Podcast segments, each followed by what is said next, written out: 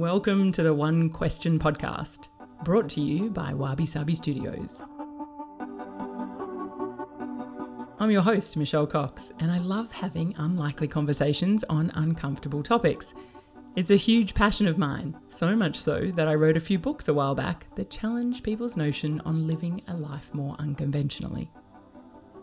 This entire podcast stems around one question.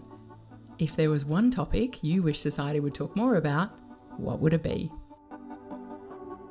We are all terrified of change, and we have internal parts of us that are trying to keep us safe, and they would way prefer it if we didn't risk our reputation or our status or how people perceive us. And so we stay small. Today, you're in for a very different conversation, one that might challenge your thinking a little, which I always love, as I'm sitting down with the lovely Nele Vandersmissen who is the founder of Wondr, a company that helps individuals and organizations meet their magic. Now, I know you're wondering what that is, and you are about to find out. Nele's diverse career path, combined with her master's in cultural science, has taken her across the globe, working with corporates and not for profits and experiencing different cultures along the way. In 2017, Nele co founded We Can Be Sheroes, a social enterprise that unites and emboldens women changemakers.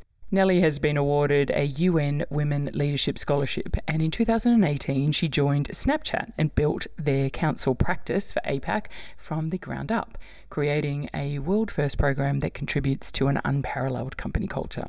In her work, Nele draws on the wisdom of the natural world, group psychology, circle practice, and academia, all with the purpose of creating brave, safe, and fun spaces for connection, reflection, and growth.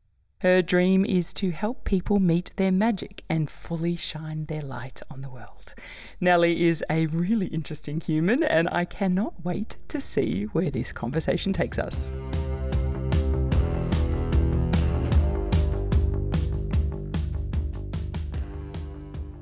Nele, it is so cool to have you on the podcast. I'm excited about what we're going to talk about today. Welcome. Thank you, Michelle. I'm thrilled to be here. So let's kick in because I think your topic is going to be one that is going to really challenge some people. So I can't wait. If there is one thing that you wish society would talk more about, what would it be? It would be for people to remember their magic. It would be for people to feel really enchanted in the world and be able to create spaces for themselves to step into their magic and meet it. So when magic comes up as a word, people like I can imagine them thinking all these different connotations. So how do you define magic in this term, like in this kind of connotation, in this sense? Describe that for me. For me, it means as people, we have the capacity to really perceive the world as magical. So that's one, and that's the more normal way, right? So we can go out and really cultivate our capacity to perceive the world as wonderful and magical. Albert Einstein said there's two ways you can look at the world either everything's a miracle or it isn't. So when I help people find their magic, then the first thing that I would invite them to do is to really lean into their capacity to perceive the beauty in the world and the magic in the world. That is a perception piece. So it would be what if you could see everything, even the things that are hard or not as beautiful, even if you could find the gift in that or the beauty in that, that there's always something, that beauty doesn't always have to be pretty, that there's beauty in sadness too. So that's one piece is helping people reconnect, re-enchant actually. I call that the inner magician that we all have. Oh, okay. I like that. So it's almost like a gratefulness, would you say? Is that sort of another sort of term? You're grateful for the world and everything around you, but it's deeper than that, isn't it? It is deeper than that. I think we have four steps to magic, so we can talk about that. But one of them, the first one is to really, really lean into your feeling function and to cultivate your capacity for appreciation and perception of beauty and perception of magic, because the world is magical. If you look at a flower or anything, anything in nature, or someone's moral beauty, like a person who is really living their talent or their genius, and you get to be part of that energy, it is really enchanting.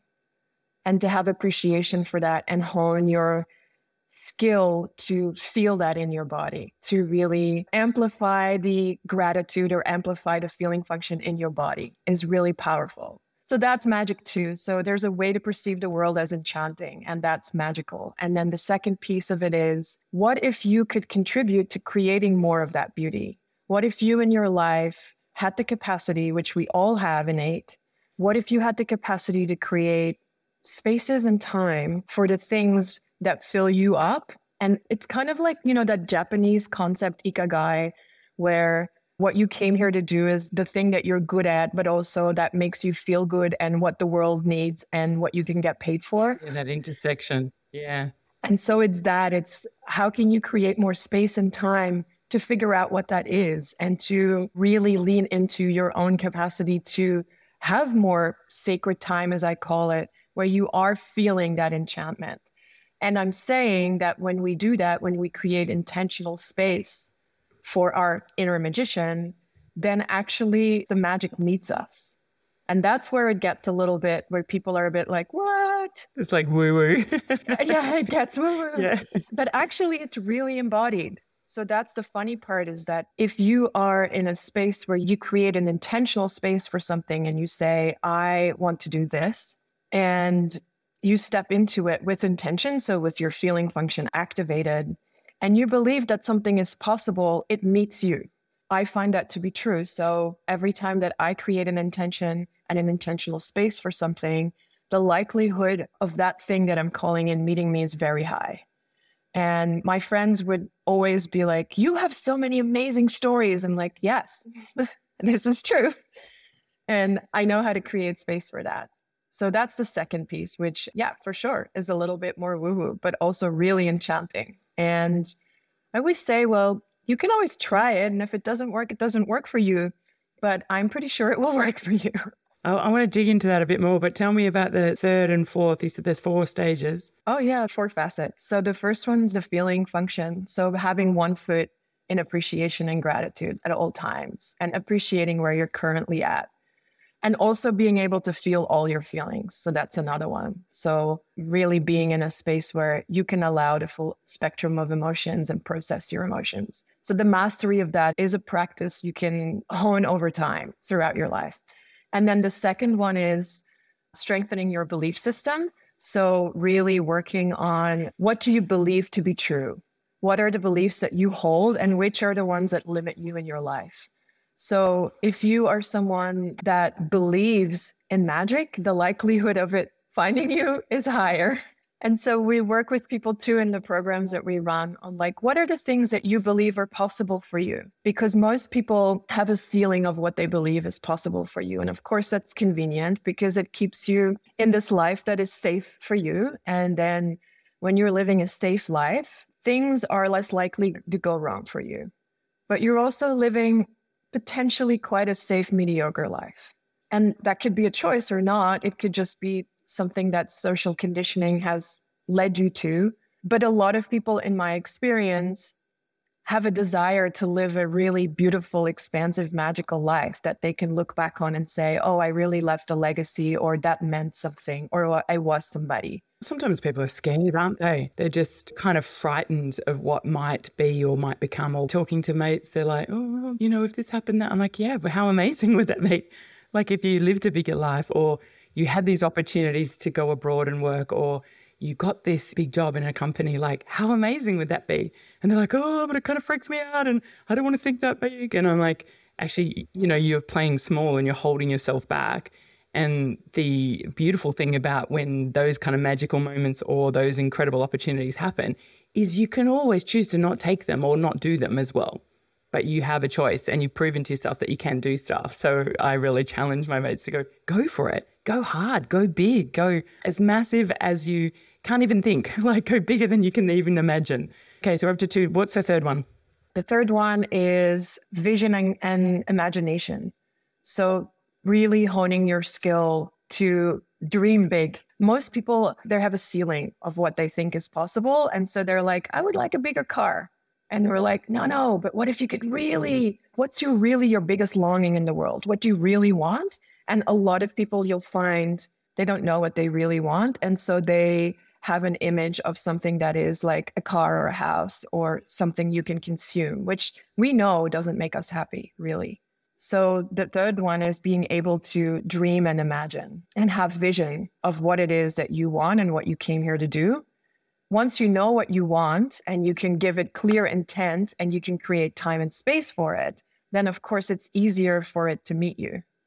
Yeah, I think that's it. And again, people are like, oh, this is a load of bullshit. And yet I'm with you. It's funny because I'm in an interesting transition time for myself at the moment. And I've been thinking about a lot of things and trying to work out which way to go next with a couple of big projects. And every day I'm feeling a little bit not as grounded as I normally am. And so when I think about that in depth, it's really because I'm not sure. I'm not sure which way to go or what to do. And so your point about the universe helps you or it will be there when you need it, just jump. Most people I know don't know what they want they're like, oh, this is a load of bullshit. I'm like, well, have you tried it? Have you asked? And they're like, well, I don't know what to ask for. I'm like, well, that's what you need to get clear about. What do you really want in life? What do you want to do? What do you want to be? What do you want your life to look like? And I don't think enough people do the work around that, would be my observation. Yeah. And again, that's safe, right? It's safer for you not to do that work because then you don't have to change. Because we are all terrified of change and we have internal parts of us, younger parts of us that are trying to keep us safe. And they would way prefer it if we didn't risk our reputation or our status or how people perceive us. And so we stay small when actually we have a deep desire to do big, expensive things in the world. We, I believe we all do have that. And so having the courage to even dream about what that may look like is really powerful. Yeah, amazing. have so many questions coming up, but I keep interrupting you. So, what's number four? number four is clear intent. We keep saying this is very woo woo, but it actually really isn't. Clear intent means that once you know what your dream is and you get really clear on what you want, then you can step into it and you can say, I today choose this. I'm going to create a space so that this may happen. And when you reinforce it, two things happen. The first thing is that you actually program your brain to notice those things that are helpful in order to manifest that thing. And that's a really practical, embodied, you know, thing that we all have the capacity to do. So our brain has this system called the reticular activating system, which in essence is the filter of every sensory input that we get throughout the day. And we get thousands. We are never able to really receive all of them in a conscious way. So we're constantly filtering. And the way that we program this system is by telling it what we want it to filter for us. This is why you see red cars everywhere. Once you start thinking about it, it's because your reticular activating system is like, oh, I heard red car, and now I see it everywhere. Or when you learn a new word, then suddenly you see it everywhere, you hear it everywhere. That's just because your brain has put a pin in it. So, this clear intent piece is you're programming your brain to notice the things that you're calling in or you want more of. So it filters it. So that's not woo woo, that's just biology. And then the second piece, though, is that there are forces in the universe that are trying to conspire with us and universal law. And let's not go into all of that. But once you are really clear on what you want and you can create a space to step into and say, this is what I'm calling in it's like things move around you to meet you. And I can give you a hundred examples of how things have worked out for me in miraculous way that I simply cannot explain. And the odds of them happening are impossible or close to impossible because I've gotten really clear on what I wanted.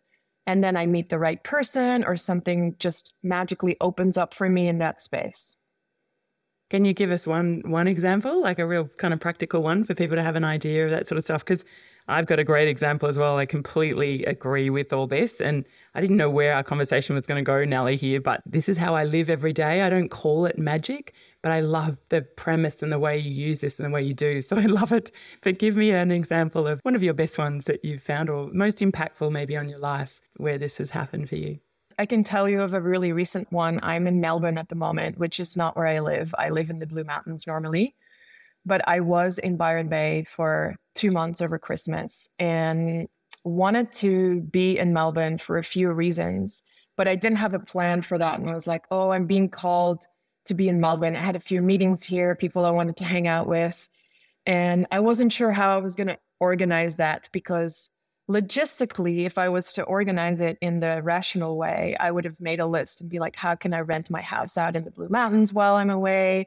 How do I find a place to live? How much does that cost? Blah, blah, blah, blah, blah. Anyway, I was in Byron one day and I parked my car. I looked at the wall and it said Mothership Connection and it had a graffiti of a UFO. And I was like, wow, funny.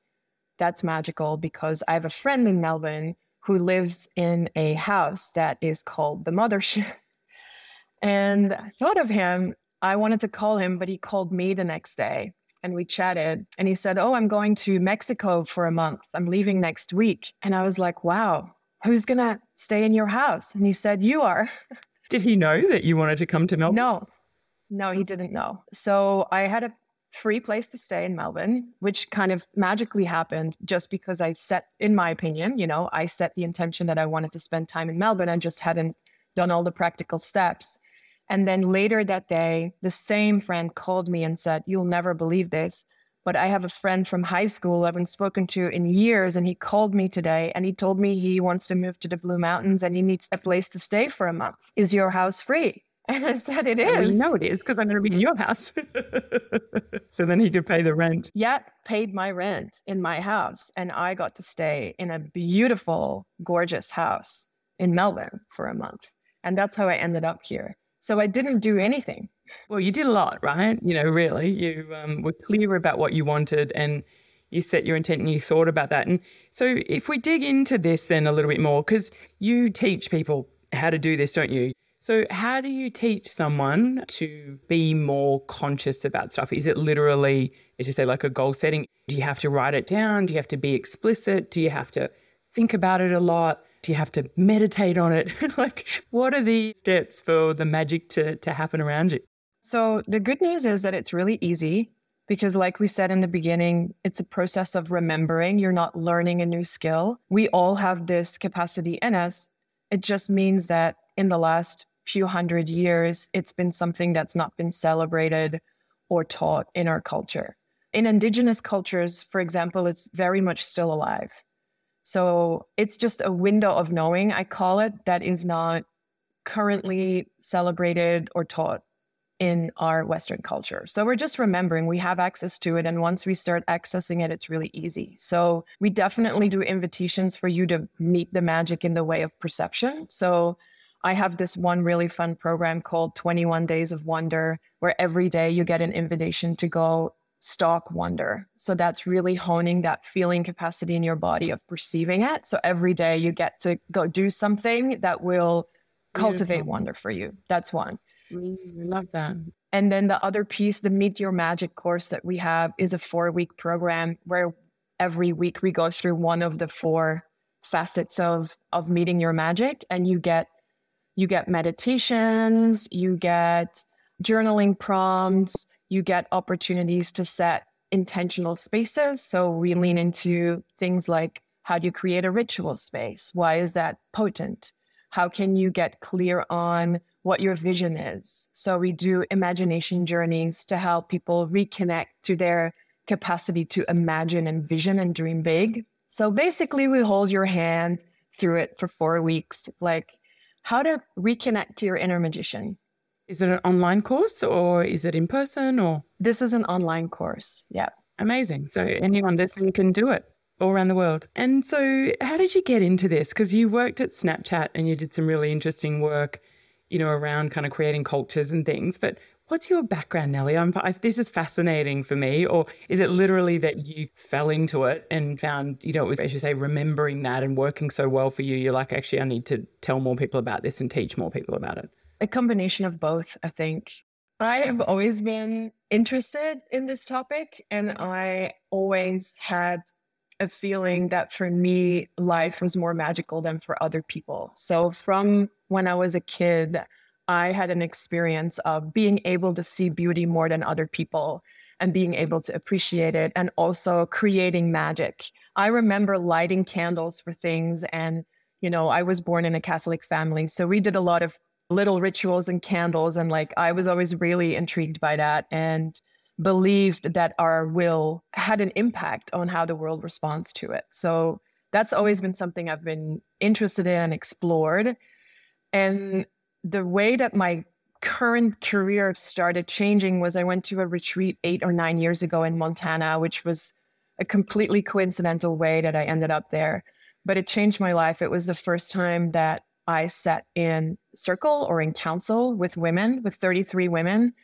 And that experience was my life before that experience and my life after that experience. I'd never experienced circle practice where people come and share stories and they're authentic and they speak from the heart. And it just made me realize how much I had not done that in my life, how much I'd not spoken my truth, how much I'd not been honest, how many parts of myself I'd been hiding, and just feeling so safe to show up in that capacity. So I decided after that that I wanted to learn how to hold spaces like that for people.